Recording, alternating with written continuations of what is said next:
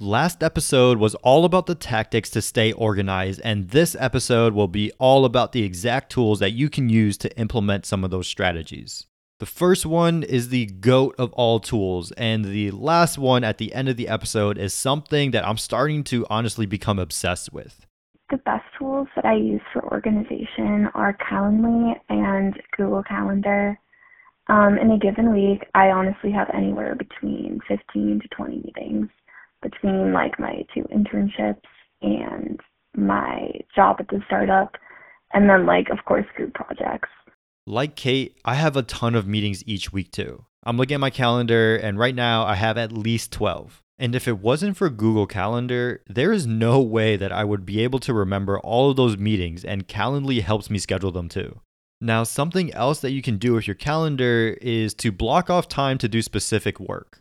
For instance, if you prefer to study in the morning, block off that time so you know not to schedule any meetings or any events during that time. Or even if you know that you want to hang out with some friends, being able to put that on your calendar helps so that you can plan ahead of time. And instead of being that one friend who's always working and can never chill, you have some time to chill because you've already prepared for it.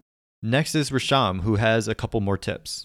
So, for me, writing things down, whether that's online on a platform of your choice or simply grabbing a piece of pen and paper and jotting things down, or even using sticky notes.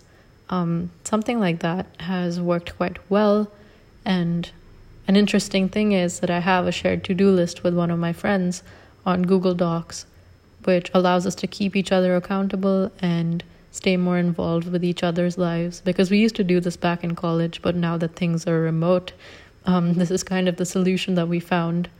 If you didn't listen to the last episode, first off, what are you doing? But secondly, Rasham shared the stat that by writing things down, you are 42% more likely to accomplish your goals. So if you haven't already, write things down. The second thing that she mentioned was accountability partners and using Google Docs. With pretty much everything right now being virtual, Google Docs is a great way to make sure that you and your friends are all doing the things that you need to so that later on in life you're all successful together. Teamwork makes the dream work, but if you don't like the digital world and want to go solo, here's Isabel. If you're not like a fan of Google Calendar, also suggest getting a planner. Um, if you can't get a planner, always there are always like printable versions online, which is really cool. So I would really recommend that, and it really helps you track like all of your tasks and how much time you, you have each day to be able to do each task or like take time to self care. I personally don't like to handwrite things down, but I know a lot of people who do. If that's your jam and you want to learn how to do things like bullet journaling, you might want to invest in a cool looking planner rather than just that 70 page notebook that you picked up from Staples because it was 10 cents. So, what about group projects and making sure that everyone holds their weight? And lastly, for team projects, we tend to use Trello since it makes assigning and keeping track of tasks quite easy.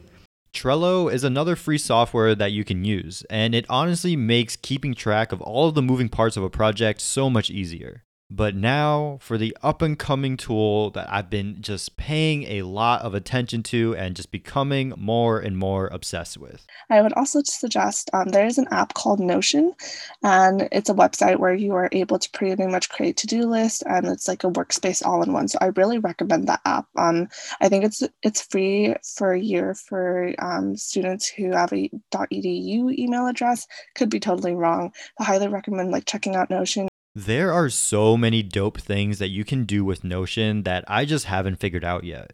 Personally, I only use it to keep track of notes and my to do list, but I have plans on how I want to use it later on. There are so many YouTube tutorials and templates that you can find online. It's honestly just really about finding the right fit for you. And like Isabel said, there's a free version, but with your student EDU email, you can get a year's worth of the premium one for free. Well, that's about it. I'm out. Another day, another cheat code, and you're on your way to defeating the level that we like to call college. If you've liked any of the cheat codes that we've given out, please hit that subscribe button and give us a review on iTunes. Each review helps us grow and make sure that more people learn these tips. We love to hear from you all, so make sure you check out our website, www.getchogrindup.com, and follow us on all social media platforms at GetChoGrindUp. That's G E T C H O G R I N D U P. So until next time, peace.